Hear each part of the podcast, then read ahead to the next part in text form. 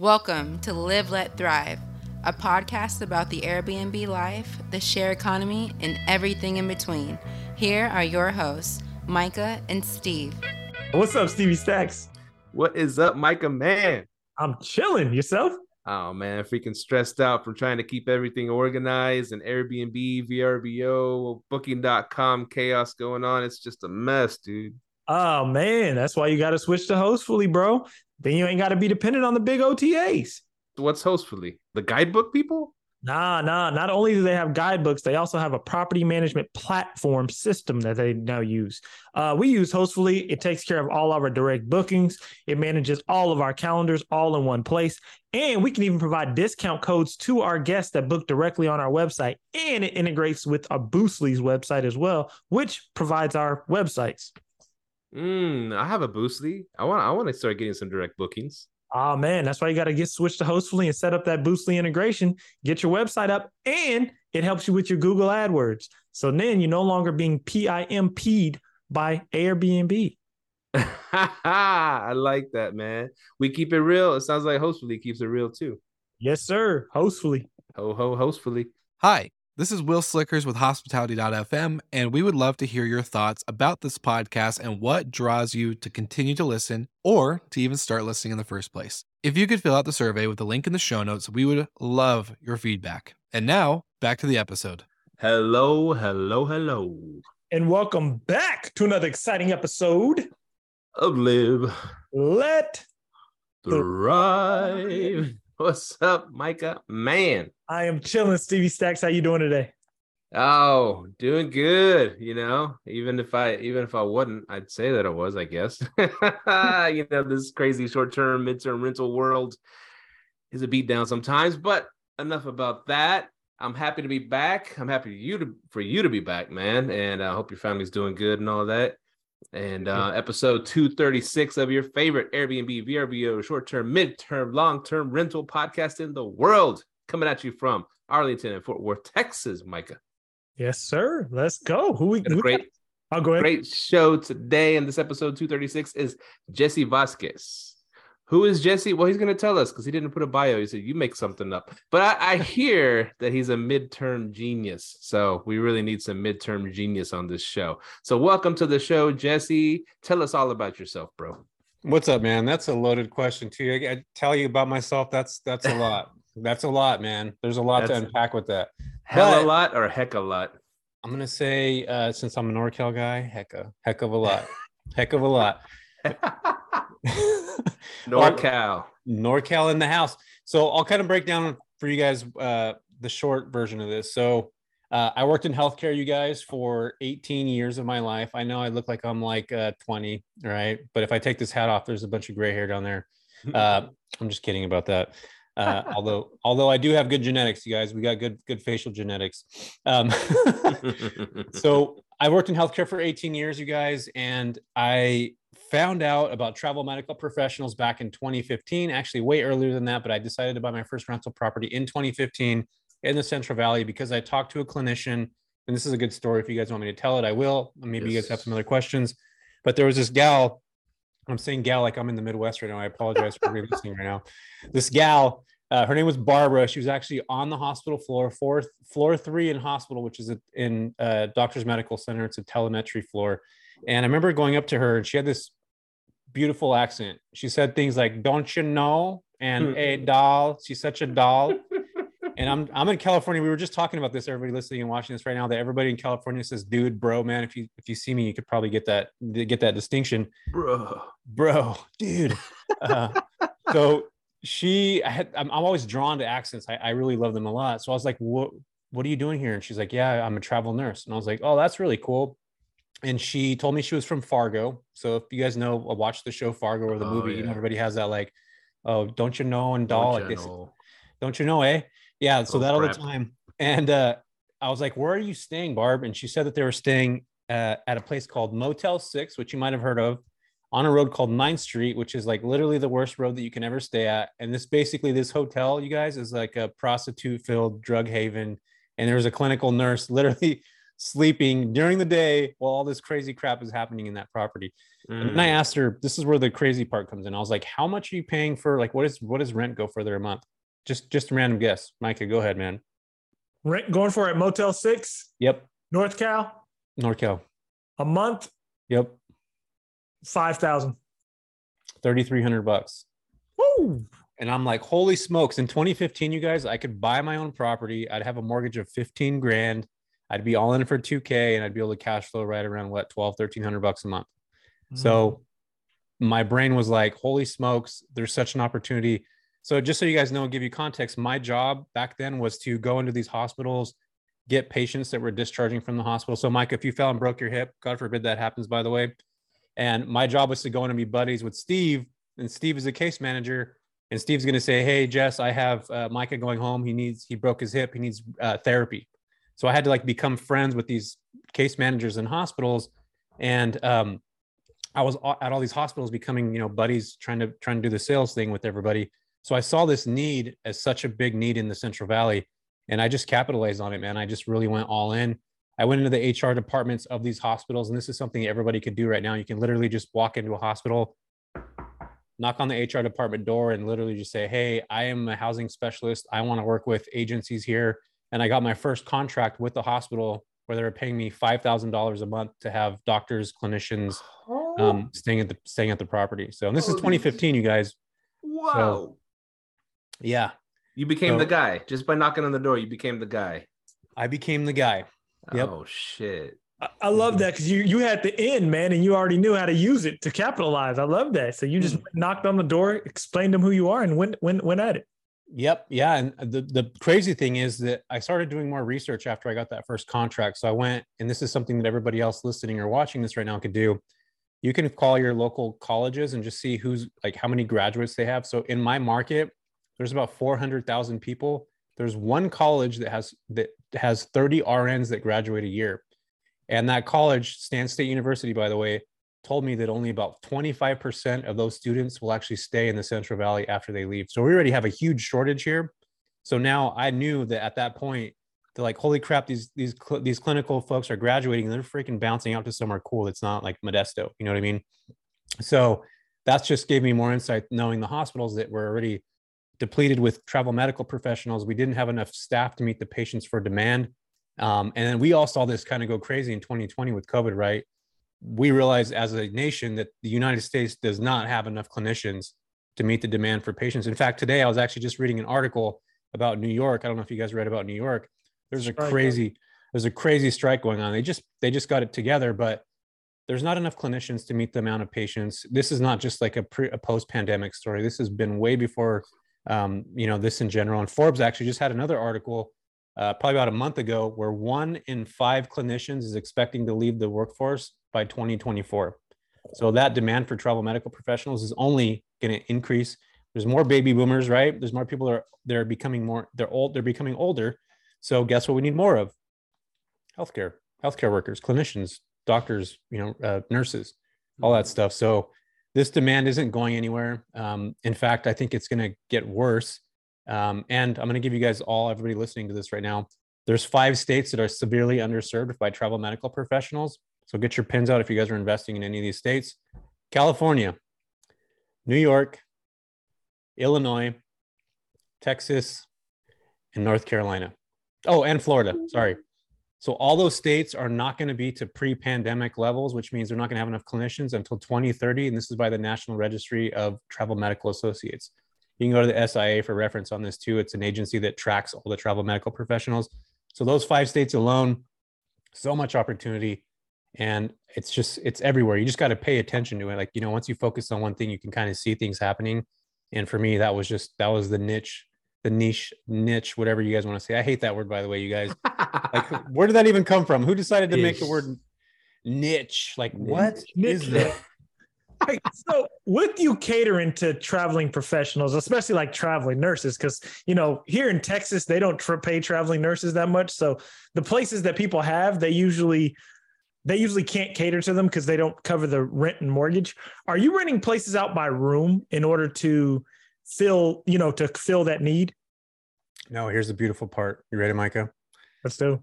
I have a place in Houston, Texas, and it rents for six thousand dollars a month. My mortgage there is seventeen hundred dollars, and you got to rent to the agencies. And this is where it becomes, this is where it becomes way more of a business than most people get into real estate or they want to. They think they're just going to jump into something and they're going to get paid all this money right away. It doesn't work like that. Like this is an actual legitimate business. Like you have to think about business when you get into this. So for me, I build relationships with the people at these agencies, and they're the ones that are paying for quality housing making sure that I have the amenities that these travel nurses want and these doctors want.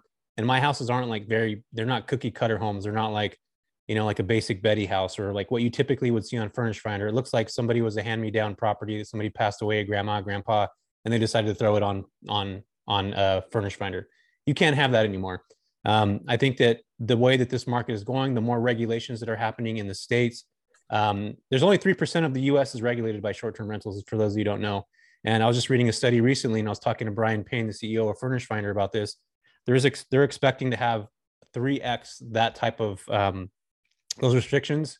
Municipalities are going to are you're going to hammer down. So what we have now is going to literally three x this year, and it's going to continue to get worse. So guess what's going to happen with short term rental operators? They're going to get in the midterm rental space because it pays a little bit more, and you don't have to deal with you know you're not going to be able to get that long term rent. So what I'm trying to tell everybody right now is that the same approach that I had knocking on that door of the HR department, you want to get build a business by creating relationships with these agencies. They're going to pay you more. Most clinicians, you guys, get paid per diem stipend pay. And uh, Steve or Micah, if you and I both got five grand a month, we would want to get in as cheap as possible because that's tax free. And I'd want to live, you know, somewhere for fifteen hundred bucks a month. Cool, one bedroom. That's all I need. That's how most clinicians operate. But now, if you go after the agencies, they don't look at it in that way. They look again about what I talked about earlier. Affordable housing. If you have more than five units in one market, they will look at you as a preferred provider, um, and they don't mind paying two, three x what long-term rate rents are to be able to have a quality person that they can go to specifically for these healthcare professionals. Not everybody gets stipend pay, by the way. They So can opt do- for stipend. Sorry. How, how do we hook up with these agencies? Yep. Well, there's two things you could do right now. Um, I would say the first one and the easiest one. Let's do a live demo right now with you guys on this call. Okay. So Micah, Steve, whatever you guys go to indeed.com. Let's let's do this right now. Go head over to indeed.com. Ain't got to tell me twice. All right. Micah's doing it. All right. right. Indeed.com. Oh, hold on. All Very right, get in, get in there. I'm in. I'm, I'm in. on. Let's go. All right, cool. So then you're going to type in travel registered nurse and then type in Dallas, Fort Worth, wherever you're at. Travel Steve, registered Wherever you're at, type that in there too. Dallas, and now what? Dallas. Yep. Search All right, cool. jobs. Yep, search jobs. The second that you click on that, scroll down to the bottom and see how many pages you have. Um, For Dallas, Five we plus. have- How five plus. Five Five plus. Okay. Each one of those companies is hiring is somebody that you can reach out to. There's also recruiters that are on there. There's also uh, specific people that you talk to that are difficult to find. That's exactly how you build a business and your network by literally doing things. This is for free, guys. Like we don't got to pay anywhere to do this. It's just going to take the sweat equity for you to put in the consistency and the time and the energy to actually build a business. And this is what this business is about. You have to be consistent. So I just gave you right now, Micah, Steve, and everybody listening to this, literally a very simple blueprint on how to go after and connect with an agency. That's Mm, literally it. Literally it. nice, nice, nice. I love that. Now- man. Now, okay. What's your pitch to these agencies after you get them on the phone to say, hey, this is who I am? How are you? What's that pitch like? Got it. Okay, cool. Yeah, it's different different pitches, but I'll give you my my first one. So, Micah, go ahead. You're the you're the guy on the phone, right? You you'd make the phone sound. Go ahead. I'm calling you right now. Ring, ring, ring. All right, cool. Hey, how you doing? Hi, I'm good. Yourself? Good. I'm good. Hey, my name is Jesse Vasquez. I just want to know if you had a couple minutes because I wanted to talk to you about housing for travel medical professionals. Is it? Do you have a few minutes? Yeah, you caught me at a good time, Jesse. Perfect. Okay, cool. Well, I just want to talk to you about multiple different properties that I have that are in the market right now. I have talked to several travel medical professionals, and I do see that there's a hiring strike right down the road. And I'm pretty sure you're hiring in the Dallas Fort Worth area right now. Am I correct on this? Oh, yes, we definitely are. Got you. I actually got your information from Indeed.com. I did see that you're the specific person that is hiring. Um, so I just wanted to talk to you. I actually have five properties that are in the market right now, and I work with multiple different hospitals. And I would start naming right now, Micah, every hospital that's in that market. Like if it's St. Agnes or whatever. So I'd name drop these hospitals so these clinicians or these recruiters have like instant credibility. They get to think of those hospitals because they work on them. They work with them on a regular basis. And I basically just say, hey, I'm a housing solutions provider. I don't just do this for fun. This is actually my business. Here's my, you know, my EIN number. And here's my website where you can actually go look at all the properties that I have where I serve clinicians. I've been able to build a business working with AMN Healthcare, Doctors Medical Center, all these large agencies. And essentially, I want to be a service provider for you. So if you can tell me some of the issues that you're running into that I could potentially help you with in the long run. So a lot of times these clinicians will, or these recruiters will say stuff like, yeah, you know, I'm actually having a hard time finding uh, housing, or we're having a hard time finding affordable housing, or a lot of our clinicians are staying in properties that just suck and they're not comfortable and they end up actually uh, exiting out of that lease within the first 15 days of being there. And that's where I'm like, okay, cool. Here's my list of uh, referrals that I've got in the past. Here's people you can actually reach out to. Here's an email address list. And if I can maybe jump on another Zoom call with you, uh, let's just say tomorrow, is that something you're able willing to do? I can go a little bit more in detail with you. And this is the great part right here, Micah. I'll get on a Zoom call with them. I'll ask them to get their entire office in. I will. You guys heard of DoorDash, right? You guys know what DoorDash is? Mhm. Yeah. Okay. So I'll order every single person their their favorite Starbucks drink. I'll write down their names. I'll get their email addresses. I'll get their direct line phone numbers. So now not only am I serving them lunch or coffee while I'm having a five minute meeting with them, the entire office, but I'm also pitching them exactly what I'm doing. And guess what? They're never going to forget about me because no other person is thinking about sending somebody Starbucks and getting an office information, getting their email address. So now I not only got in contact with one person, I got that entire office to listen to me in a Zoom call because I got them food. And that's most thing that most people are not going to do. And this is where building a business actually legitimately comes to real life. And again, going back to real estate mindset, like people just like, I get a door and this is it. Yeah, that's cool. You can do that. But the future of real estate is it's actually too freaking easy to get real estate in a lot of ways. We've been mm-hmm. doing the same shit for the last hundred years with real estate. And I feel that this is the future of how people are going to grow their businesses, how they're going to build their real estate empires is by connecting with companies like this. This is what the future, I think, of real estate truly, really will become. And you just dropped some bars, man. And I don't know if people caught on, but that was some bars you dropped. And I love how you said you got to turn it into a business and you have to present yourself as a business. I love that entire role play we just did because that's what a lot of people lack. I think a lot of people have grown dependent upon the platforms such as the Airbnbs that they don't know how to start a business and present themselves. Because that elevator pitch you just did was next level off the chain. I love that. You sent Starbucks. I actually I send my uh the people that I do arbitrage with, I send them TIFF treats every now and then. So Yeah. I'm gonna be sending it to some agencies. now, are, are you are your properties on Airbnb as well? Yeah. So I have properties. Yeah. Well, we can jump into the Airbnb stuff in a minute. But yeah, I have Airbnb properties too. But I would say right now I'm 70% midterm all the time with literally no vacancy. And the other 30% are properties that are super freaking unique, like a tree house, or um, you know, we have properties that are like beach themed or you know, like places in Santa Cruz that are really nice. But for me, the midterm stuff is, dude, I'm I'm five xing long term rent with like insurance companies. Um, you know, we're three xing with the healthcare side. So like for me, um, I'm not the thing about Airbnb is in all these platforms, we're reliant on them to provide us with guests. And that's where this algorithm, we were just talking about this a minute ago, right, Micah? um, and, and Steve, we were talking about this where Airbnb can be doing these great things for us where they're providing us the, the, the platform. But at the end of the day, we're basically like essentially um, we're we're employees of Brian Chesky and fucking whoever, sorry, excuse my language. I language. Uh, um, we're we're literally they're like employees, right? At the end of the day, we don't have our own book of business, but guess what I could do with my own business? Like I actually have a legitimate business that say, and this is where my brain goes, and I want you guys to think about this. You, you saw how Airbnb just rolled out that they have, um, they're allowing like uh, Greystar, these big these big REIT companies are allowing, Mhm. they're they're actually allowing midterm rentals. They don't say that on Airbnb. They only allow you 30 days at a time, and it's like very structured. The only amount of time. I don't know if you guys dug into this and actually looked at it. So you can only rent out. I'm just giving you an example in Los Angeles. Greystar is allowing you to rent out. Um, it's 120 days a year. You have to live in the property, and it's only for 30 days or more at a time. Mm. So just so everybody knows right now, smart institutional money has been doing this for probably the last two years since the pandemic. They've actually been leasing out a majority of their buildings or a quarter of their buildings to midterm rentals, like as midterm rentals.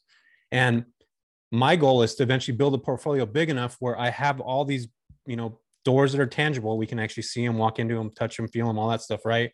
that's one part of my sale. But then the other part is my actual book of business that I can set that I can truly sell to somebody. So my net operating expenses, my net operating income is 3x, 4x, 5x. So if I bought this property or these, I'm just giving you guys an example 10 doors, it's a million dollars.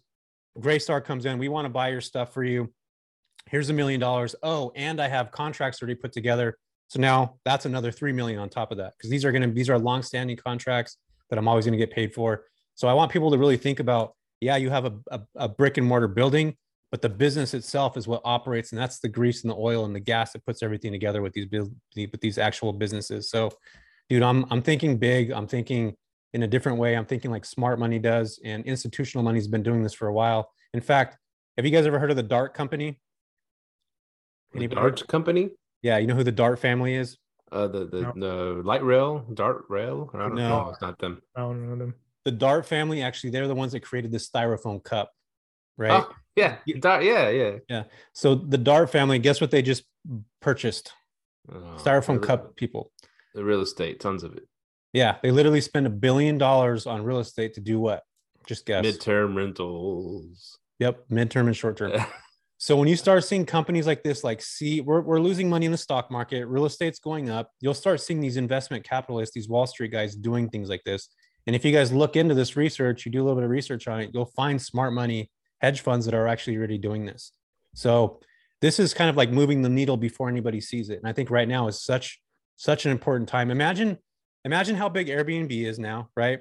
Imagine knowing how big it's going to be in 2007 when it first started, dude sleeping on a couch, mm. right? It's like I feel like right now, I'm going to go to baseball terms. I feel like we're like in the fifth inning of Airbnb, right? Like the we're we just rolled out of the fourth inning.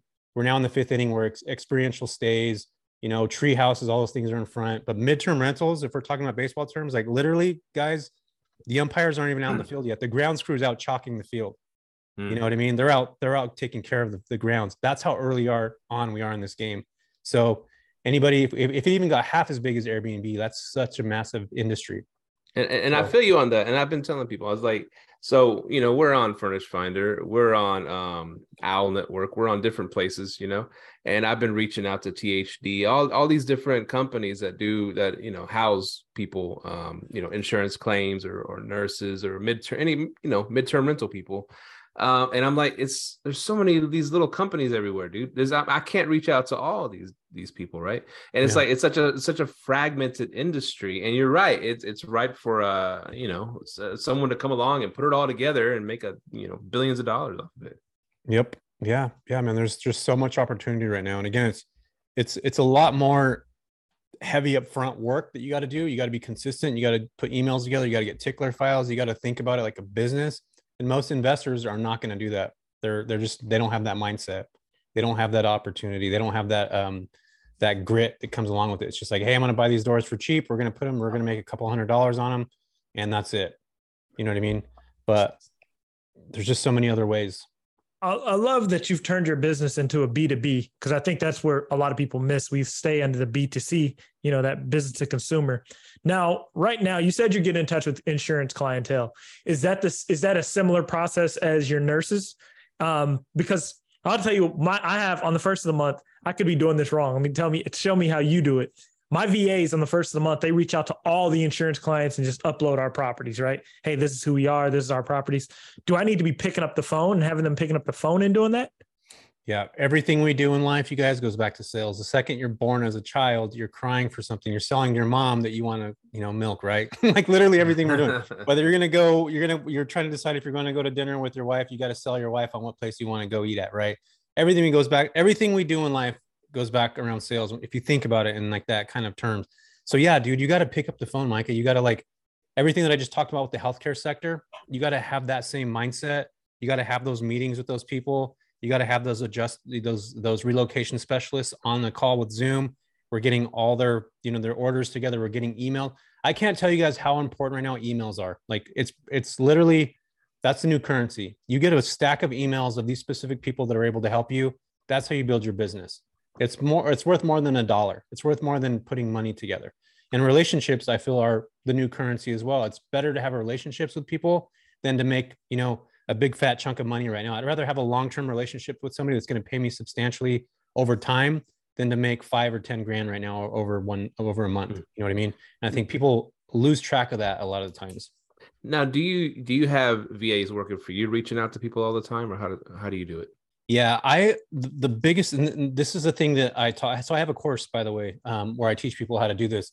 I think it's best for somebody to actually truly learn how to do this themselves, and then they teach the VAs because a lot of times VAs aren't going to know the nuances, especially if it's somebody overseas or whatnot. They're not going to specifically know how to do that. And, and I'm a big believer in teach and then do. That's what I did in healthcare industry. Like I was actually a, a manager, a mentor to a lot of people, so this stuff kind of came natural to me. But for me, it's like learn how to do it yourself then you teach your VAs as you're doing the process yourself. And you can't expect somebody to, uh, you know, you can't expect a VA to be involved in your business the way that you are. And I think Mhm. a lot of times as individuals, as business owners, we think like, we want these people to care about our business. Like at the end of the day, they're just employees. They don't, they're never going to care about your business like you do.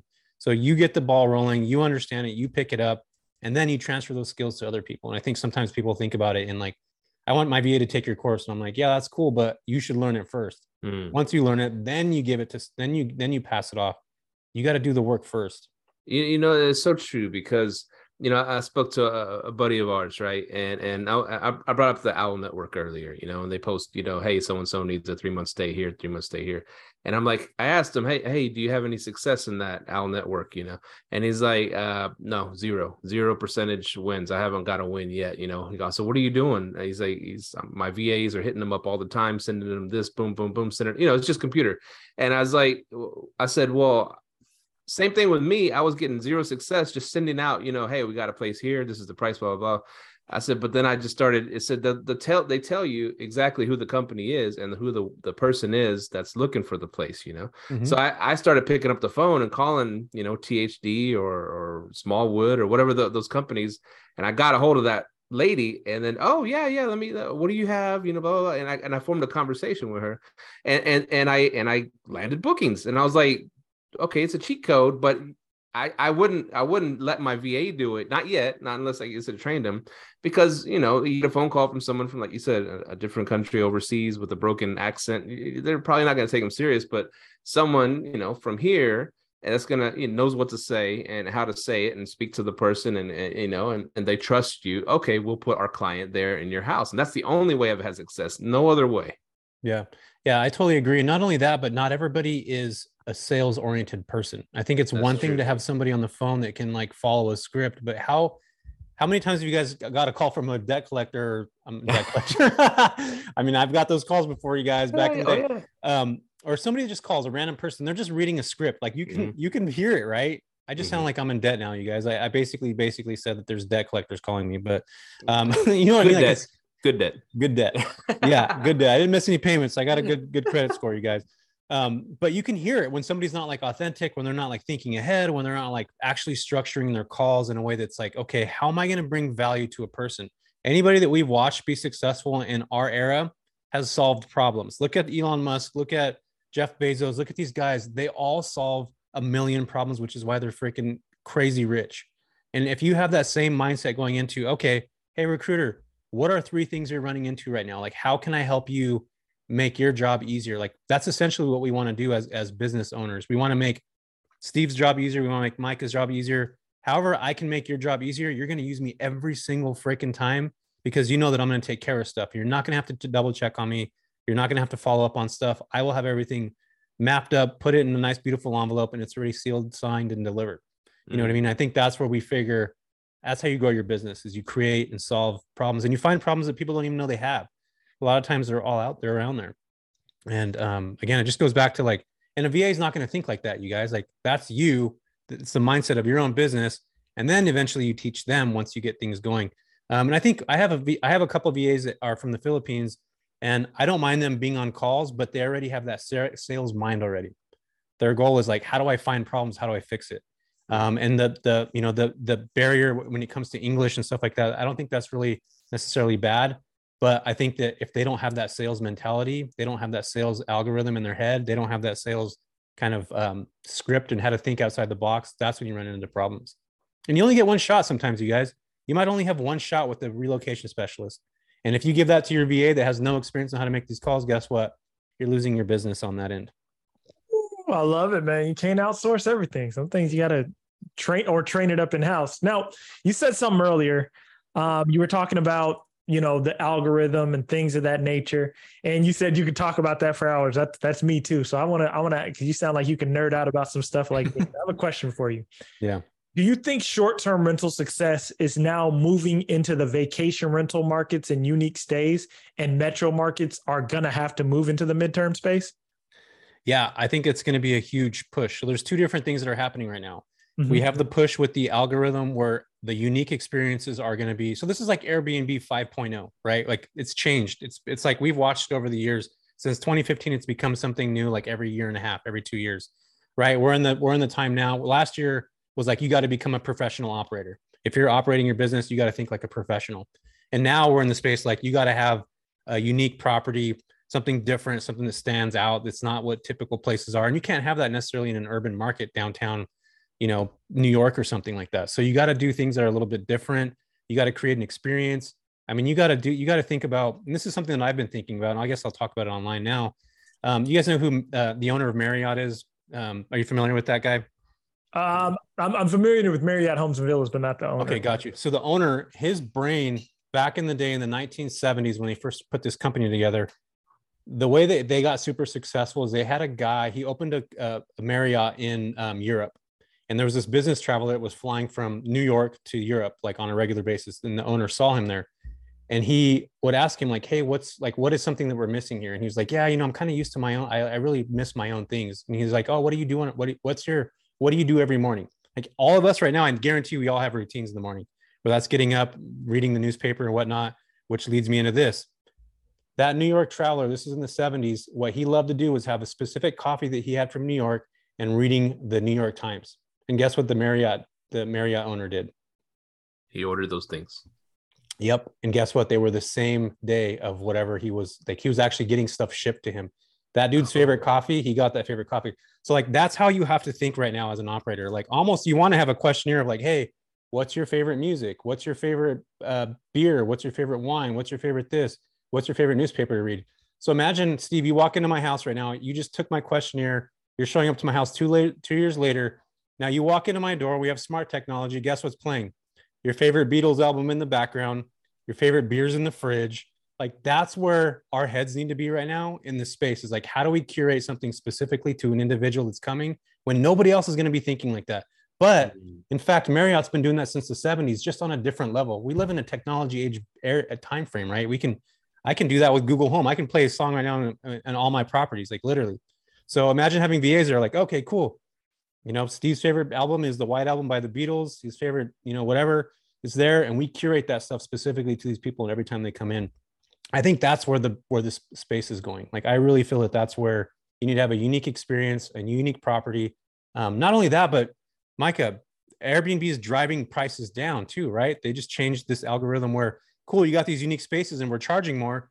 But guess what? Everybody that has a very standard, very basic home, we're driving the revenue down all those because they're they're using that right as and part of their algorithm. So Mhm. we're in this weird kind of like space where if you don't up your game and be better, not only on the design side but also on the experience side, you're not going to be around in three to five years. Like you're just not. Um, the days of four walls, uh, you know, a TV and a window, like and kill, are done and over with. Like we're in a totally different time right now. I agree.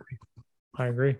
So, so what are your what are some of your tips like um, how to how to design your places and set up your places that will attract midterm stays or travel nurses?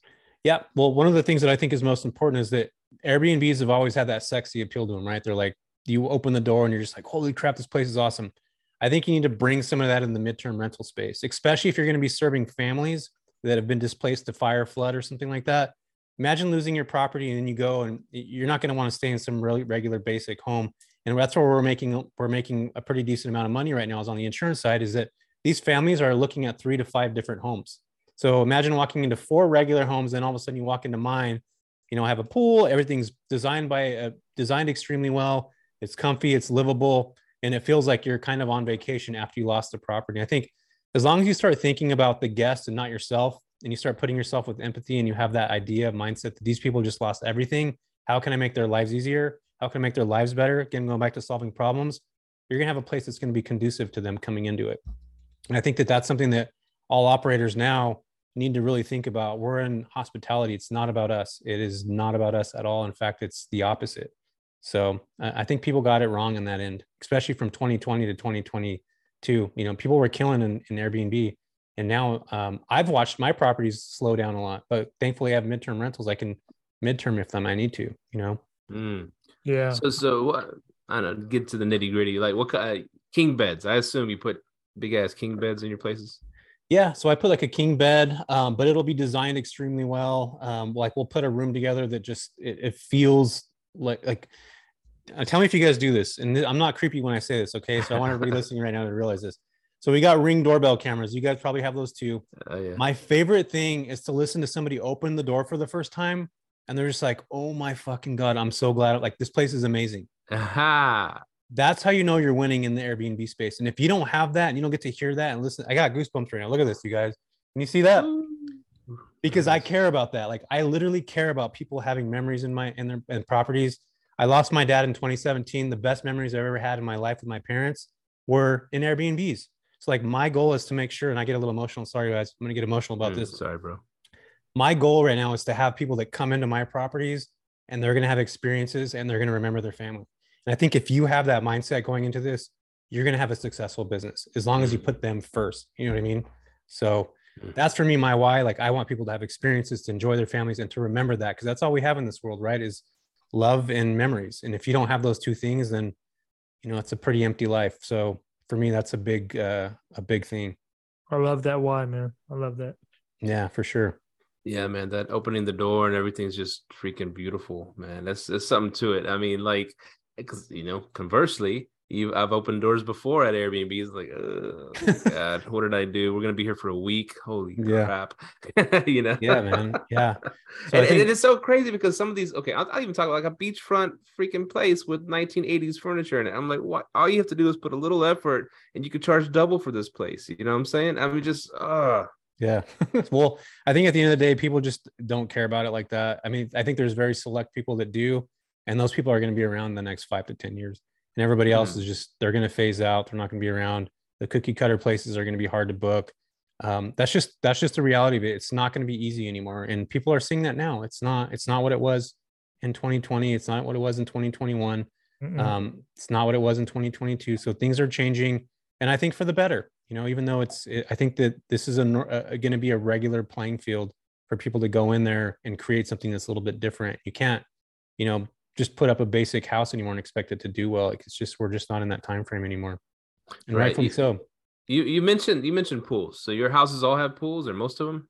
No, I have uh, I have two properties that have pools in them, and one of them's in Texas. Uh, and you guys know how freaking hot it gets out there. Oh, you need Um, So yeah, you like like you want to have a pool out in Texas, and then Yeah. another property that I have in the Central Valley has a pool.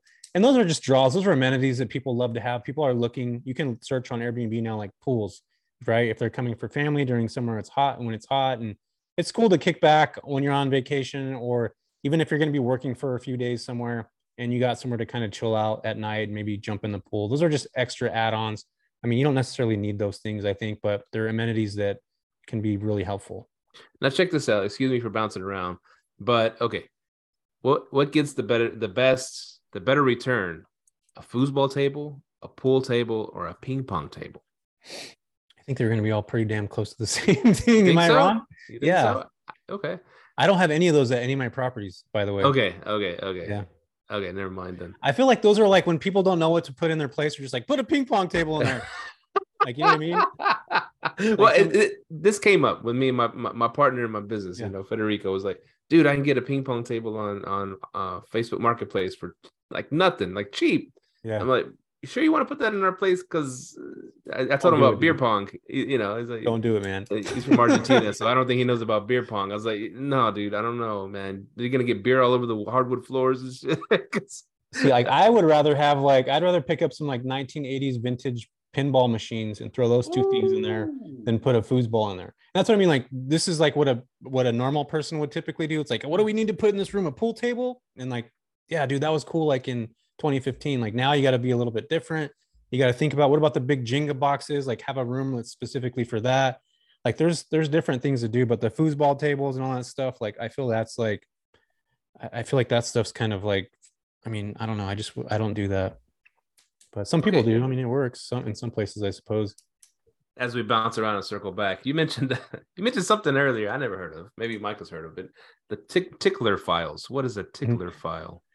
Yeah, that's just an old school way of like it's it's basically how to follow up with people. It's like an email campaign. So like if I um dude, this is me dating myself by saying that by the way. So it sounded like a porno. That's why I just And every- the tickler files. tickler file like everybody like knows this guy was i was born in the 80s now damn it um so tickler file is basically a way to follow up so like if you would normally like say i was calling you weekly i'd put you in this file and it's like week two i'd call you week three it's like you go back and do a little tickle again that's kind of creepy though now that i'm thinking about it look it up man it's a real thing Right. but it's basically so you want to have if you're out of sight you're out of mind. If you're talking to relocation specialists insurance companies um, construction companies you're doing all these things to connect on a business level and you're not consistent with it you're not going to be successful.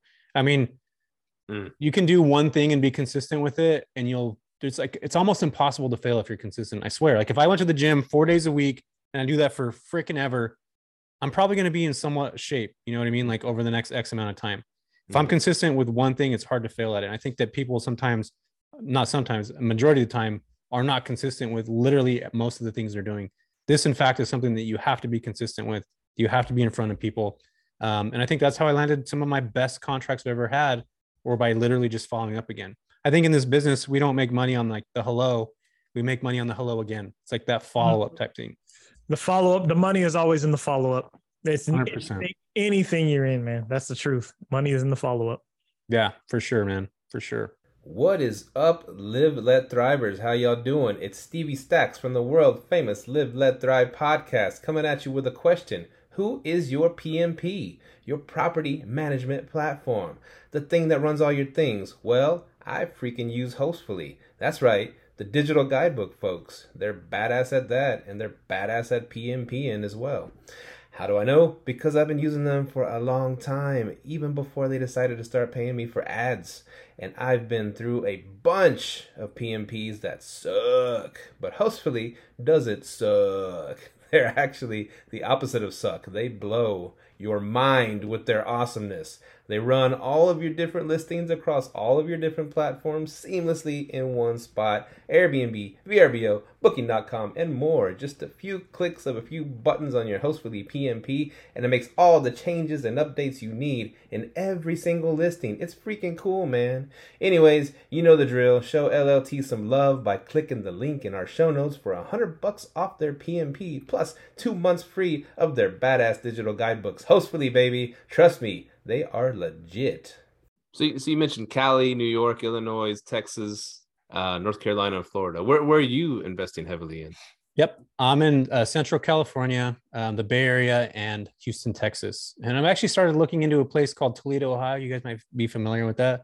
There's some really good opportunities there. Toledo. Wow. Toledo, I've heard Ohio. That's the second time we've heard Ohio on this show, Micah. really? Really? Yeah, yeah. Who was that guest that talked about Ohio? Oh no, no, it was um uh, Bigger Pockets girl. What's her name? Uh, Osiana.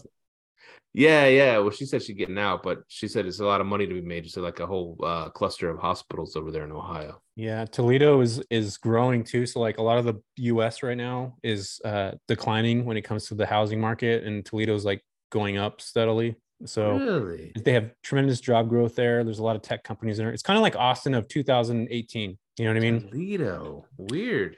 I know, man. Tell me about it. But it's those little kind of markets like that. You'll find them, and you can you can grow in those markets if you pick stuff up. So Toledo, Ohio. I've heard a lot of stuff about Augusta, Georgia, recently. Um, I've actually been looking in Knoxville, or maybe you know even 30 minutes outside of Knoxville. Mhm. Um, so those kinds of areas is, are, are where I'm focusing at. Um, and just so you guys know, I've been buying a ton, a ton of single family homes. My mindset is now like, no more single families unless they're unique Airbnb properties. Now I want to have like, you know, 15, 20 unit apartment buildings that I can get contracts and literally house like, you know, 15 people that are traveling to, you know, Dallas or something like that. That are, these are medical professionals where I get a large scale contract and that's all they're going to do because before the way I was doing things before was all single families or like a single family with a uh, you know ADU in the back or something like that. But now my brain is just like I have this credibility now. I've built this big business already. You know, with ten properties, you know, we're doing almost a million dollars a year. with 10 properties as a midterm rental as Mm. midterm rentals. So like, dude, like, why can I not do this on a bigger scale? So for me now, it's that's where my mindset's at. The business uh, relationships are there, the opportunities are there. It's just for me now to go out and pick something up, um, and just double the NOI on these on these these buildings, and eventually probably even sell them. You know, if that's something I want to do. So with your portfolio right now, how much of it, much of it do you own and how much do you arbitrage? Yeah, I own so I own 10 properties right now. Um, and I arbitrage about five. We just lost we had six, now I have five now. So we have uh two of them in Oakland, two in Berkeley, and one in San Francisco that I'm arbitraging. Mm, your portfolio. I like how your portfolio set up. You don't really. It's, it doesn't have to be big. You just have to have the right clientele. And so now, right now, you said you are picking up units to buy, correct? Oh yeah, hundred percent. Yeah, yeah. I'm, and this is the cool thing about this, you guys. I, I talk to people all the time, and I'm like, they're like, I want to leave my job. I want to leave this W two, and yada yada yada. I'm like, oh, what's your, what's the number that you would feel comfortable leaving? And they're like, 10k. I'm like, okay, cool. Like, what are you gonna do to make 10k? Well, I need to get, uh, you know, 15 doors in Cincinnati, Ohio. That's how I'm gonna get my 10k. I'm like, dude, are you serious? You're gonna make 250 dollars a door. You probably need to turn that into like fucking 40, I mean, you know, 40 doors. But with two properties, you guys, I can cash flow 10K in the Mhm. Central Valley. Mm-hmm. Literally 10K because my mortgage is two grand, right? $1,500, $1,600. I'm getting paid $8,100 from these companies. I'm all in for 2000 and some change. Dude, that's five grand per door that I get to make. And these are single family homes. So as long as you do things intuitive, and it took a while to get there, it didn't happen overnight, but you can definitely do that with two doors. Like you can.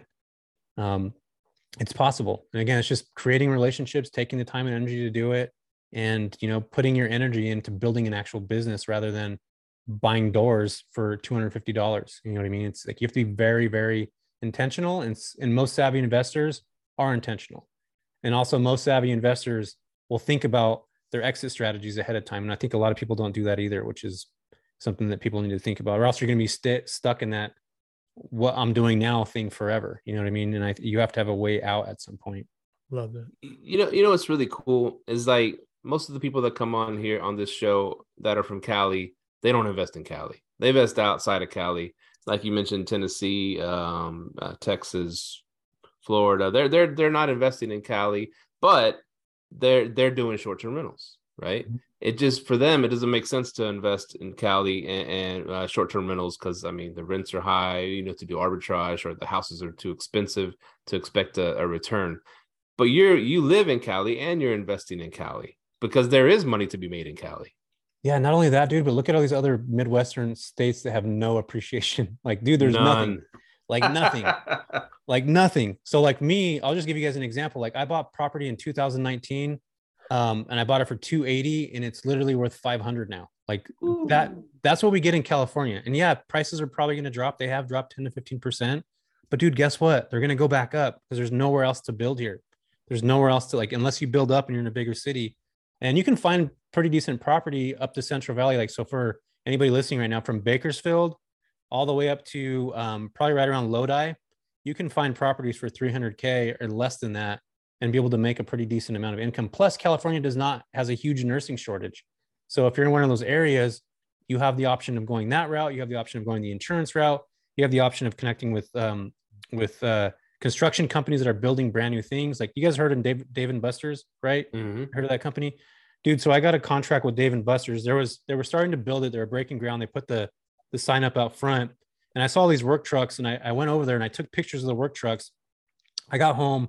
This was uh, uh, uh, about probably three years ago, and I called the company. I was like, hey. Um, there's a company called Glasgow, and they basically have engineers that come out dra- draft out all these plans for these Dave and Buster's. And guess what? Guess what I found out about this company? Hmm. They had six dudes that were staying in Holiday Inn. They were paying two hundred dollars a night for each one of those six guys. Hmm. And I'm just like, you guys are spending twenty k a month for housing. Well, what about paying ten? And you guys can actually stay in my property where these guys have their own rooms. There's three bathrooms in there. Everybody can be together. Um, and they're going to be able to have their own place to cook. You know, you don't got to pay for per diem stuff for the meals. So I saved that company was here for six months. I literally saved them over a hundred thousand dollars. And a lot of times it's just people calling, actually connecting with people and actually having those conversations. And I think a lot of times it's just you got to be intuitive, you got to think outside the box, and you have to have that kind of mindset where how do I build business on what's around me? And a lot, a lot of times people forget that. Um, there's tons of corporate contracts everywhere, like literally everywhere. Um, have you guys have had a guy on here named Al the landlord? I knew you were going to Al. Are you talking about Al Williamson? Al Williamson, yeah. Yeah, 'cause I, I heard when you said you called somebody, I was like, man, that's a. I, I was as soon as you said it, I was like, man, that's a playbook out of Al. He used to go sit at the uh, extended stays and write down the names of the trucks, and he Yep. the corporate line. I was like, damn. Yeah. Go ahead. So I I knew a woman that worked for a company, um, and you guys know Rafa, my buddy. We have a podcast. Oh, so yeah. she- his his CPA um, works for a company uh, in Eris. I'm gonna I'm gonna shout you out right now. She she does this. She does housing for for these big giant companies. She told us like, yeah, if we get somebody that calls us and says, hey, we have a house and we can save X amount of money, they will use that company and work with that agency or that person to like literally fill their house because fill their properties because they want to save money in the long run. These companies need to save money. So that's another like really huge play. Al has a has a smart thing about driving by extended stays at nighttime at 7 p.m. at night when everybody's gets home from you know from from work and they're in extended stays and just taking pictures of stuff. Um, that was before I heard Al, but that's like some of the stuff that I thought about too. Like you guys, there's a lot of opportunities literally in our backyards, and it's just like we have to be very thoughtful and intuitive on where to find them and where to go after them because they're all around. They're they're everywhere. But just it's like it's almost like one of those things. Like, have you ever thought about Micah when you're buying a new car and you're like, so I'm just going to give you an example. Like, oh, I want to get a Tesla, like a Model Three, and all of a sudden now all you see is freaking Model Three Teslas everywhere. Mhm. Manifestation, man. Yeah, it's the same thing with your mind. Like if you start thinking about one thing, like you'll start seeing these opportunities and start seeing way more of what you thought you never saw before. And it's literally in on, on plain paper right in front of you. You know what I mean? And I think that's the same kind of thing. Our brains are very our brains are so complex, right? They think eh, they they're they're simple, but they're complex. And I think that this is one of those things where once you start putting your energy and your thought process and you, you'll start seeing these opportunities, but you have to be mindful of them. Got to have the mindset, man. And by the way, shout out to Al Williamson. I'm going to tell you how long this dude's been in the game. He was literally on the eighth episode of Bigger Pockets, the big podcast.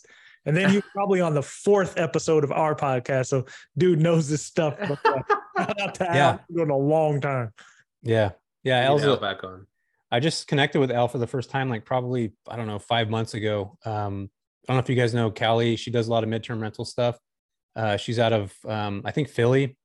I was on her pod or on her YouTube channel, uh, Kelly Michelle. And um, I don't know if you heard- anyway, I met Al on there and he was just telling me, you know, what he does. And I'm just like, holy smokes. And he, I was talking about what I do. And he's like, holy smokes. So we're just like, these meeting of these minds, we're just like, man, there's so much stuff that can be done here. Um, but yeah, there's so much opportunity. Like you guys, it's it's everywhere. There's so much money floating around everywhere too. It's insane. I think a lot of times we just we just we don't see it. You know. I, I- guess you know, and this question might not even be you know a worthy question because we we ask it to people that do um midterm rentals on the show. They do you know probably 50 50, not like as heavy as you do. But uh, how do you fill the gaps where you can't do uh, you can only do 30 day plus you know cer- certain places? How do you fill the gaps with um with these with these longer stays? Yeah. So you mean filling the gaps as in like say there's a 30 day minimum? Or you- what do you? I'm trying to. Well, okay, okay. I, I guess both way in both senses because I mean, I, I mean, if you're making five thousand dollars a month on a house, okay, no worries. Who cares, right? Yeah. But some people just kind of utilize both, right? And then they'll say, "Oh, I'll fill in the gaps with Airbnb," right? Mhm. Or or or um, or do you not even care about the gaps? I honestly, and I'm not bullshitting you guys right now, we don't have gaps because these agencies will reach out to us and be like, hey, Jess, I have this coming up. What are you going to have available at this time? And this business is booked. We're, we're on a, we, our mindset is no vacancy. And this is why it's so big to Mm. have a community and why I really like m- with my masterclass, the community that I've built.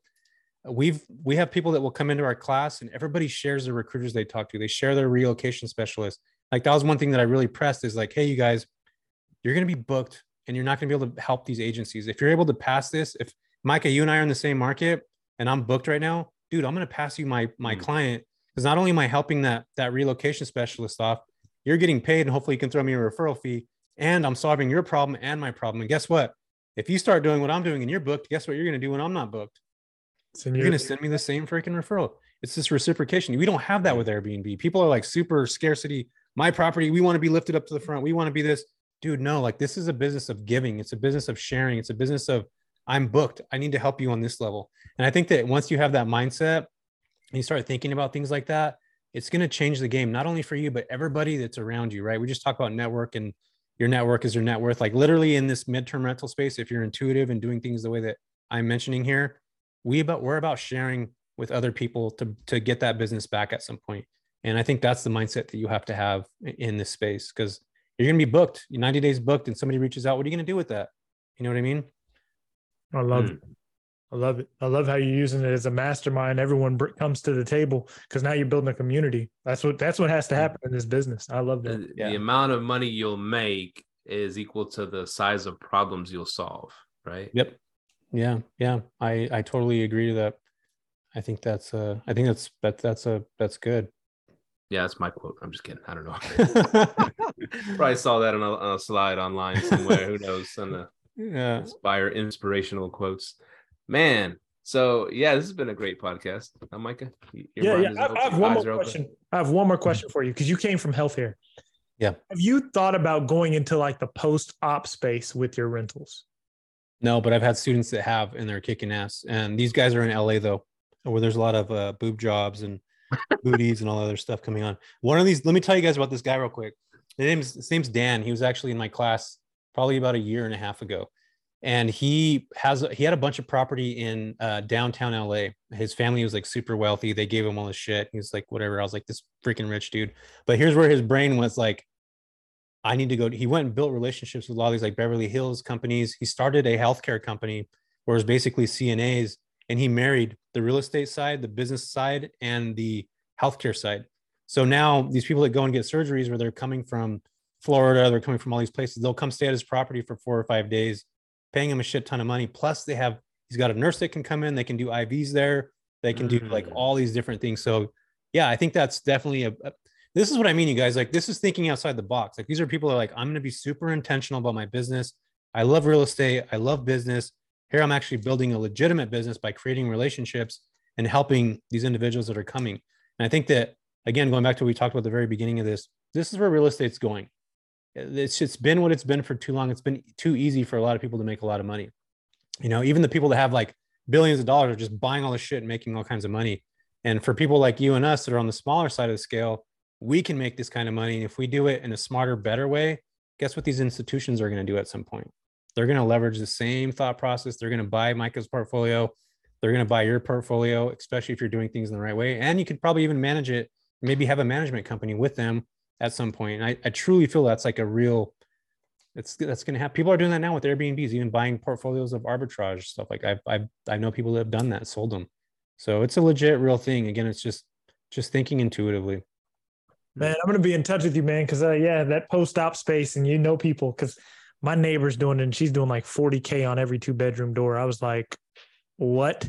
On a two-bedroom- I was like, yeah. So yeah, it's definitely a, it's so many places to build a business with this. You know, we have to just start thinking outside that box, man. Yeah. It, this has been a great episode. So, so, man. so you're not. I mean, you're doing the, of course, midterm rentals. You had mentioned tree houses and beach houses. You got stuff like that too. Yeah, so I bought a house in Aptos, um, which is like five minutes from the beach. It's by Santa Cruz. Um, so I have a place out there. I have a tree house in the Central Valley. A cool ass tree. You guys got to check it out. It's freaking amazing. Um, it's like a 1950 a 1964 tree house that was built uh, from this architect. Beautiful home. Um, still, it's on stilts. It's like 15 feet off the ground. It's super cool. Um, but yeah, that's the kind of stuff I'm looking for. Like if I can find a unique like dome house or something like that, that's what I'm going to buy the Airbnb. I'm not going to buy the coo- cookie cutter three two property anymore. I would use that for you know more of a midterm rental that I would dress up a little bit. But the Airbnb is like I'm being super intentional about you know buying things that are very specific that are going to. This algorithm is this is the new thing. Like Airbnbs are going to be an experience. They have been, and they're going to keep pushing that.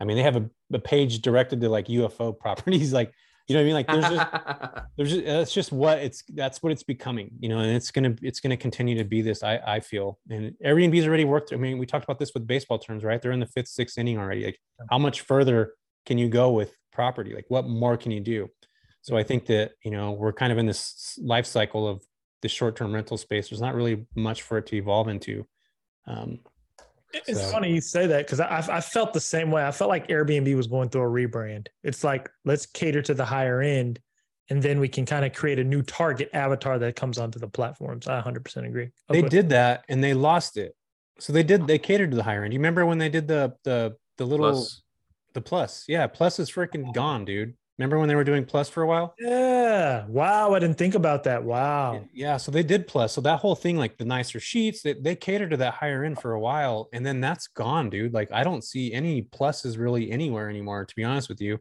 now it's more. Oh, go, Oh, go ahead. ahead. I was, was going gonna ask you on that. Yeah. Oh, go, go ahead. You go first. Now I, I got to Yeah, I- that plus thing was that okay so that was like Air, airbnb 2.0 right that was like mm-hmm. 2016 2017 2018 they did that and then it just kind of died off um i don't think that really that that really went the way they expected it to go. You know what i mean? I don't think it, it worked in the right way. I think what they're doing now is way more intuitive in the sense that they're catering more to these people want to have experiences. They're going to pay for an experience. Mm. even if that's staying in some little tiny you know tiny home that has like 100 square feet but it has a cool view. Like people are going to pay for that as opposed to you know having nice linens you can get that shit in a hotel. You know what i mean? Thanks. Okay. Because I was Yeah. going to say, do you feel they lost plus because maybe, I don't know, like it seems like, okay, you're trying to go high end, but then, you know, do you feel like they, okay, do you feel like they lost plus because people are leaving the, leaving the platform, like the customer? no i feel like they lost plus because it just wasn't doing what they expected it to be it was like it was like a brand that they thought was going to be bigger than what it was and plus by the way was only in big metro markets so like new york chicago san francisco all these Mhm. bigger markets it wasn't in like i couldn't do plus in the central valley because they didn't have it and plus they actually would send somebody out from airbnb to like look and check at everything that you have and deem it a plus a, a, you know the plus type property Hmm. um but yeah they just that that that died man that's i don't even know if they still have plus properties they might I haven't even seen it. That's a good point. I haven't even I saw one the other day. I saw one Did the you? other day. Yeah, yeah. Okay. was pretty nice. It's probably the only one, Steve. There's not It any other one except. I've seen a bunch of minuses. yeah. Oh, I see. Yeah, I've seen mine. so so like I know you don't just cater to, to travel nurses, right? But like what properties do best? Okay, we'll, we'll just say it as a general question. Um, because you, you mentioned, well, I'm just gonna buy a, a whole apartment complex and do it all, you know, midterm rentals, and that's great. But like, um, what what was that? That was Siri. That was Google. Siri. That was. Google. Oh, now shit. Siri's going off now. Dang it. We're being listened to right now. Steve, what are you doing to my stuff? I don't man? know. Send in the feds. Um, so so the um, so you mentioned yeah, getting a, a whole apartment comp, a whole apartment complex, and, and doing it in a short term rental. I mean, um, midterm rentals. So what does best? Is it does is there room for a one bedroom, a two bedroom, a three bedroom, and a house? I mean, is it all can it all coexist in this space? Yeah, I think the best properties, and this is me going back to that word that I hate niche.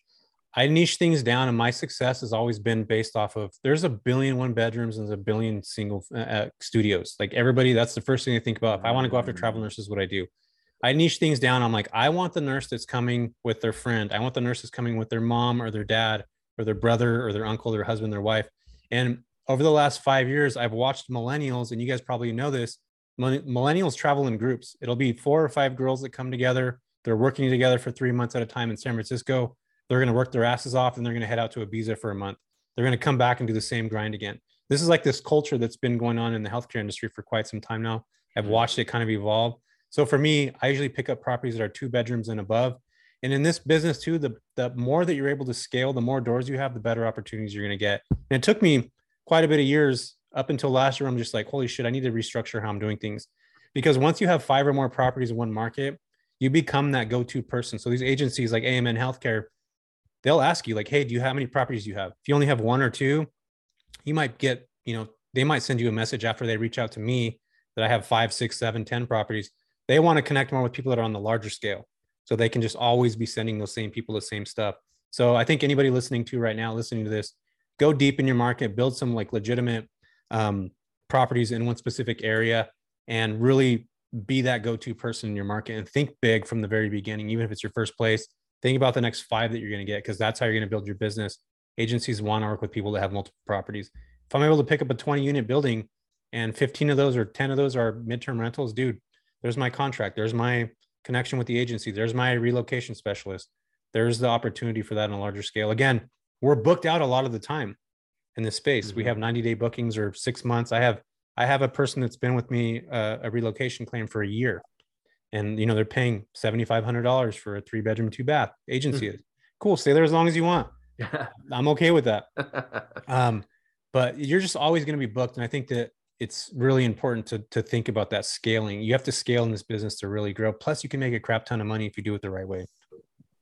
Here- here's what you know. When I was barely like uh, um, tickle filing my way into this, I don't know use that right. Uh, when I was barely getting into this um, this travel nurse thing, I was like, oh, this is pretty cool. And I started going on on YouTube. I was like, I'm gonna go find out where the you know anything about travel nurses. It was like nothing on uh, at that time. What I did find was travel nurses themselves saying, oh this is where I'm staying. This is a hotbed. This is a cold bed. They started saying things like I don't know what the hell they were talking about, right? I just started, you know, these these girls were saying this is where they're staying, this is where they're staying.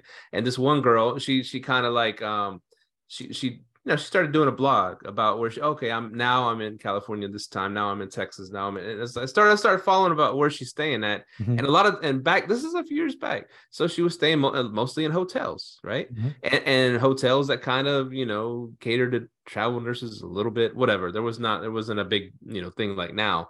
So one of the things that one of her um blogs took her to like this place in new york city right? It's like a like a old brownstone like upstairs downstairs you know kind of thing you know there's Yeah. but i guess the guy owned the whole unit and he just made every you know every um uh, unit into or uh, bedroom into like you know put some bunks in there made it look all cool and stuff. Yeah. and then and then he made like a, a an area where you know their dining area and then like a chill out area. He just made it real freaking cool right? Brown bricks everywhere inside. It looks really cool and trendy. And, and there's probably like 12 15 you know different nurses in that place all together living together coexisting. There's like a big chalkboard of inspirational stuff and then they got all this fruits and vegetables laid and fruits Yeah. and stuff laid out for him. there's a, a whole cooking dining area i mean he just made this thing for them and there was and she said this is i was it was i was so lucky to find a spot in this place right Mhm. and, and and there was there's a waiting list forever to get into this place but i was able to find a spot and so whoever that made that place i was like i mean he really thought of like okay i'm going to make something really cool for these young most a lot of them are youngsters right a lot of these travel nurses are youngsters and there was girls and guys all living coexisting in this place like a i would say like a frat house but like a more controlled frat house but I was Yeah. like, I was like, this dude was way ahead of his time. He's like, instead of you know just renting unit by or room by room or all together as one unit, I'm Yeah. gonna separate it, and they're all gonna they're, they're gonna like this place a lot. Yeah, I think there's such a, a big thing with communal spaces and things like that. And again, that's the guy that's like, you know, being intentional about what he's doing. He found his avatar. He's all in on that. He's catering specifically. He's tractor beam right on that. I think that's that's how you build a savvy business, man. That's how you build a legitimate business. Is you think about, you know, the communal aspect. They're probably saving money in one spot, but for him, his overhead was probably a lot lower than what he's making. Right? He's probably making pretty decent cash doing that.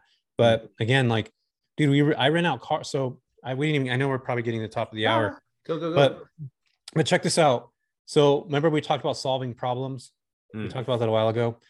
So a nurse can fly into Oakland, uh, get in an Uber, go over to my place. Once they check into the house, there's keys sitting on the on the counter, and in the garage is their vehicle. Like they're they're actually getting my property and they're getting their vehicle. So when I talk to recruiters, that's what we do. We have right now we have a fleet of Tesla Model 3s, we got a couple Honda Civics, and we have a Nissan Highlander and a uh, an older Lincoln. It's like a Lincoln SUV. But literally, like somebody can book my property, get the car, and like they don't need to go to Expedia. They don't got to pay anything else. If you guys go on Expedia right now, you just look at like a Geo Prizm. Do they still make those? The small compact car, the small compact cars. Um, dude, they're like 13, 13 to nineteen hundred dollars a month. Like, why not be able to rent a car for me for let's just say a thousand dollars a month? It's a 2015 Honda Civic. It's gonna get you from point A to point B. Plus, it looks kind of cool and you're not paying the you know the extra fees the taxes all the other crap and i'm giving you at a one flat rate and we can all do that with turo like turo's like the airbnb for cars so you can just marry your property have these with the airbnb or with the turo and then you have those conversations with the recruiters like hey we're a one-stop shop these nurses are literally having getting their car um, we have grocery delivery service they can deliver groceries to you guys in the actual fridge while they're at work like those are the things you got to think about and you got to think about it like a business again and I think that a lot of times people just don't have that mindset. You just cracked Hmm. the code, man. Midterm rentals is the way to get the Turo thing to interact with Airbnb because that's what everyone's like. Well, my Turo's never available. You cracked the code. Now you said something else. What app are you using to have groceries delivered into people's refrigerators? We're actually doing it ourselves, dude. So we started doing this in 2016. My my uh, cleaning crew that I still have to this day. We had a ch- we just talked about this a minute ago. We'd have a checklist, dude, where it was like, what kind of groceries do you like? What do you like? What's this? What's that? You guys have heard of Typeform, right? The company called Typeform. Mm, no? no, Okay. not really. So Typeform, you could basically send a questionnaire to somebody and they would type in an answer. We would go get whatever they wanted. So like doctors were drinking oat milk before it was cool. So we had to go to like wholesale whole Whole Foods to pick it up. We would charge a $50 delivery fee. We're still doing that now, but we don't, it's not as busy as it was back in like 2015, 16, and 17, 18 even. But that's just an add-on service that we can charge more, but we're solving problems for these clinicians. And keep in mind, like a lot of the residents and doctors were literally working 24 hours a day and then they would sleep. So they, they don't want to go to the grocery store or pick anything up. Like we would go do that with whatever they wanted, and they would just charge. We would just charge them for it. Um, so that's kind of what we were doing back in the day. We're still doing it now. It's just not as as progressive as it was then because you know Shipt and all this other stuff is out there. People just can order their own stuff, but the cars are still being rented on a regular basis. Um, so again, it goes back to how can I make these jobs easier? How can I make a clinician's life easier? And how can I help them save money? and this is exactly what we did from you know back in 2015 to even now So like, so how how successful are the Turos? I'm wondering. yeah so i don't actually i don't use turo we ended up picking up an umbrella policy um, so this umbrella policy covers people that are in the home and the vehicles everything they're driving um, so that ended up costing me thousands of dollars to put together because the coverage we had to get attorneys that were in all these things but turo turo um, i i've never used it so i can't really say that's the way to do it but i know that they charge either from 10 to 30 percent depending on your coverage ratio. Like for me i wouldn't want to be charged 30 percent for somebody to use my car. If i'm if i'm renting it for 100 dollars a day turo takes part of that. I'm only making 50 bucks you know at the end of the day Mm. like do i really want that? And with us we ended up having a, a policy written where it covers the guests coming in they got to get a secondary insurance to cover themselves in the car. I have my umbrella coverage um, and then they have their own policy like i mentioned a second ago. So we're getting covered on both ends. And luckily to this day i've only had like minor issues where somebody backed into a shopping cart somebody had a um, one lady uh, you know when when you go put gas in how there's those yellow things that keep you from from uh, hitting the gas tank or the gas the gas Mm. pumps she freaking turned too soon and got the car you know the yellow was all over the car but just small stuff like that. It's never been like an actual accident or anything like that. Just small little things, man. Um, but again, it goes back to solving problems and just being things that you're going to be memorable.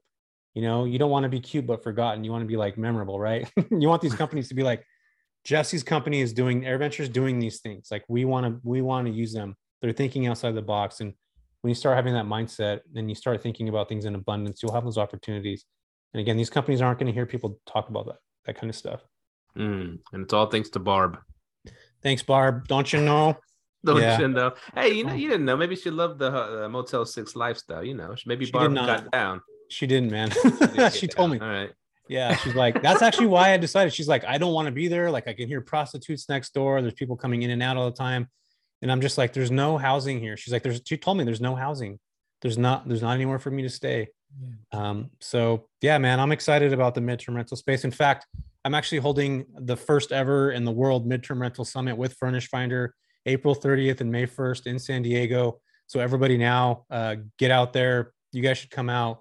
Brian Payne's going to be speaking up there, the CEO of Furnish Finder, myself, Zeona McIntyre, Sarah Weaver, uh, Soli, the Leases and Lattes girl. My buddy Rafa Loza is going to be there. So it's going to be all things midterm rentals summit in 2023 in San Diego. Uh, let me know when those tickets go up. We will. I'm, I'm definitely. I got to go ahead and get to some conferences. I'm gonna think I'm gonna go to the short term rental wealth con and uh, the midterm. Um, are you gonna be at the wealth con? I'm speaking there, man. Yeah. Oh, well, yeah, yeah, yeah. Yeah. We, we got to connect. I got to go ahead and hop on these conferences, man. Start. Yeah.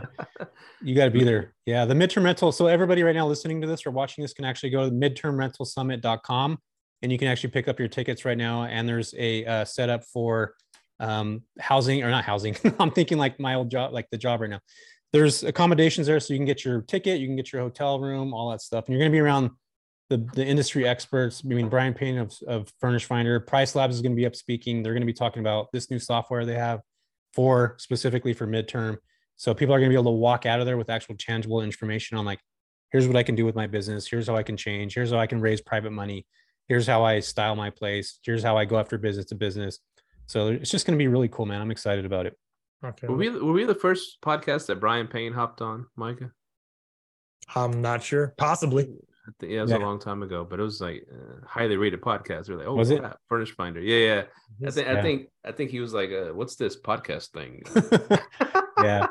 I'm Yeah, gonna call he's him a- up. Yeah, He's a good dude, man. I like that guy a lot. He he actually he's, he's a partner with us in this business, so he partnered with us, and uh, I'm super excited to have them. Um, both KeyCheck and Furnish Finder are presenting speakers there, and they own part of the business. So I'm excited, man. I'm I'm happy to to be a part of. I mean, Furnish Finder is freaking amazing, and Hmm. I'm glad to just be a part of it. You know what I mean? So you're bringing the pain. Bringing the pain, yeah, man. He's he's a s- dude. That guy is so smart, Dude, he is. super intelligent. Yeah, he's really he's a good businessman too. He's very very intellectual. He's a he's a smart dude. So I, I love listening to him because he knows exactly what a nurse wants and what they need, the pricing behind it. Like he made me think about it in a whole nother mindset because he's like, you have to realize they have a mortgage back home, so you have to provide them with the correct accommodation. So yeah, he, he's very smart, very smart. yeah, yeah, he's he's super intelligent. But yeah, I mean, you guys go to the summit, get out there for sure if you guys can. I think it's going to be. I'm I know it's going to be a good summit. Um, so we're excited to to be networking and connecting with all these people. And midterm like this, we're just getting started in this space, you guys. Like it's going to evolve so much more. Actually, in fact, I think 23 and 24 are going to be like the years for midterm rental. Like this is really going to be like the push. Mid is the new short. Mid is the new short. Yep. Or medium. Uh, I'm not a big fan of the medium term, but I like midterm. Yeah, I don't like medium term rent. Eh, Yeah. That's weird. It's too many syllables. Because who but- likes a medium pizza? You want a large, maybe a personal. You know, I don't want Yeah. medium pizza. Well, dude, I got I got a 15 year old, and you know what 15 year olds call stuff that's like so so? what? They call it mid. Like I'll ask my son, like, "Hey, what'd you think about those wings, man?" He's like, "Yeah, they were mids." I'm like, "Dude, is that like a thing now?" So I'm starting to say mid, like just because it sounds cool, and uh, all the young ki- the young kids are saying it. So, fair to Midland. yep, there you go, man. Oh man, the first time I heard mid, it wasn't related to like short-term rental stuff. But that's, that's Oh, garbage. whoa. Uh, no, that's what they call it garbage marijuana. You either got some Reggie or some mid, you know. Yeah. oh yeah, that too. but yeah, I'll take some of that mid, man. Give me some of that mid. Only before bed, though, you guys. Only before bed. I can't do anything else. You're in the right state, sir. Oh um, yes. Jesse Vasquez, where can people find you, sir? Yep, you can find me at the real Jesse Vasquez on Instagram. Um, there's too many Jesse Vasquez's out there. It's like the most common Hispanic name on the planet Earth. So yeah, yeah, you guys you were my find me- cousin at first. Oh, my cousin's coming on. Oh, cool. Yeah, Primo. Exa- exactly, man. So the real Jesse Vasquez on um, Instagram. I also have a YouTube channel where I talk about literally what we just talked about today, and you can find me there at Jesse Vasquez, or you can go to my website, therealjessevasquez.com, or you can get tickets to the Midterm Rental Summit at midtermrentalsummit.com, San Diego, April 30th and the 1st. Hope to see you guys there. I'm definitely getting my tickets. I'm gonna be there. I Do mean, it, man. thank you for coming on, man. Yeah, you're welcome, man. I appreciate you guys. Thank you so much. All Thank right, you. Adios. All right, guys. Peace out. man. That was episode. What episode number was that? 236. 236 man. That was a lot of gems. I know next week i'm about to be picking up the phone and making some phone calls because uh it's time to get into that mid- midterm rental b2b game. I love how he has Mm. business to business. I'm gonna hop into that. And uh yeah i'm gonna tell y'all how it goes man because i'm definitely i'm sick of airbnb man. I, I see what they're doing. And and you know rightfully so that's what they should be doing you know cater to a Mm. better clientele or whatever they want to do. But uh yeah man. It's their business. yeah man for real yeah, man. Another great guest. Uh, I, I heard him on with Rafa on their podcast, and I was like, wow, this is insane. These guys, these guys know what's up. And so, um, I mean, it takes hustle, it takes takes legwork, it takes actually talking to people, using the old school phone, you know, telephone, dialing them up. Um, can't automate everything, right? So, um, you got to go out there and do it, make the connections. It's just, it's just, um, it's good business sense, right? straight up make connections, network, send them donuts, send them Starbucks, send them stuff like that, and um and get your and get in there, get in, get in in those uh, with those um agencies that that are gonna send people your way. Straight up. I got some uh, TIFF treats. I'm about to load up on the TIFF treats next week and start sending them out to all these uh, agencies. So, yeah, I'm loving it. Man. It's a really good episode. and put some churros in your front yard too. For real. That's that. I love how he cracked that code. Remember, every Turo person we brought on, they're like, I can't ever mix it with my Airbnb. And got to go midterm. Mm, yeah, yeah. It's those turnovers, the Turo turnovers that suck for them, you know. Is it? Re- oh yeah, yeah, yeah. They gotta go get the car, they gotta deliver the car, they gotta wash the car, all that crap, you know. But if it's just someone doing it for a month at a time, it's not not that big of a deal. So thank y'all for listening, continuing to listen to Live Let Thrive. And uh, you can find us at live let thrive at gmail.com, live let thrive.com. And you can find me at Argest Rentals, A R G E S T Rentals.com. And Micah, where can they find you, brother? Hey, you find me on Instagram, Twitter, all that good stuff. But no, uh, Instagram. Uh, yeah, follow us, send us an email, and uh, yeah, man, hit us up. And thank y'all for continuing to listen. And uh, let's hop on this midterm rental play. Nothing mid about this show, yo. yeah, we got Peace that. We, we got that loud. All right. we are out. Later. Peace. Thank you for tuning in to this week's episode of Live, Let, Thrive. Be sure to tune in next week for all the latest in the world of Airbnb and all that entails. Bye bye.